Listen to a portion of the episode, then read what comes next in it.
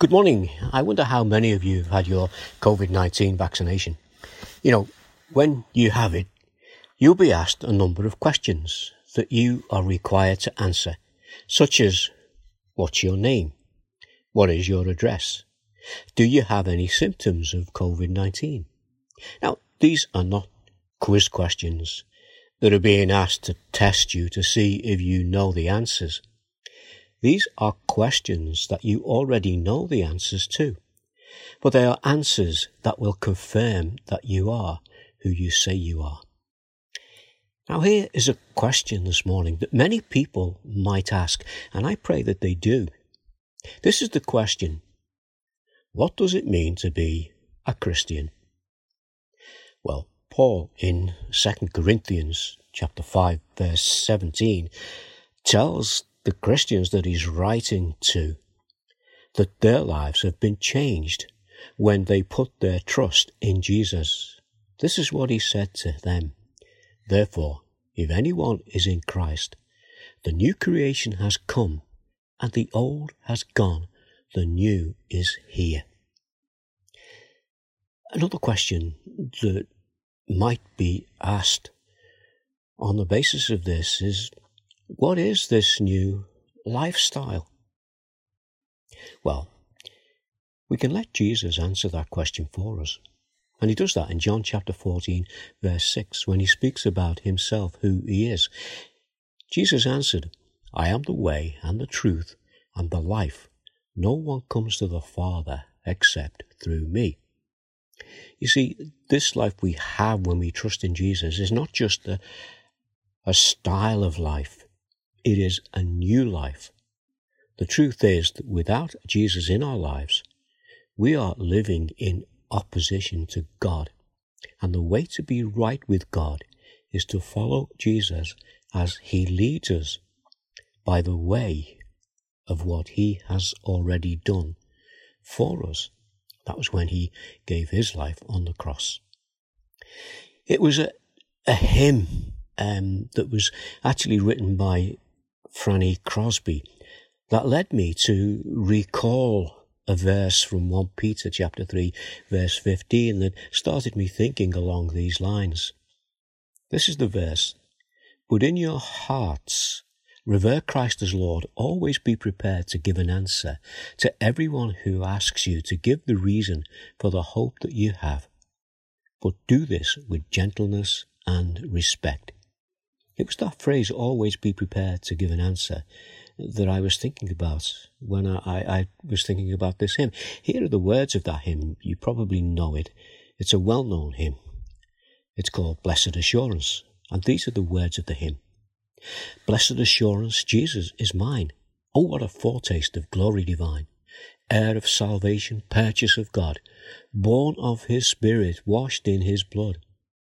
Perfect communion perfect delight, visions of rapture now burst on my sight. Angels descending bring from above echoes of mercy, whispers of love. Perfect submission, all is at rest.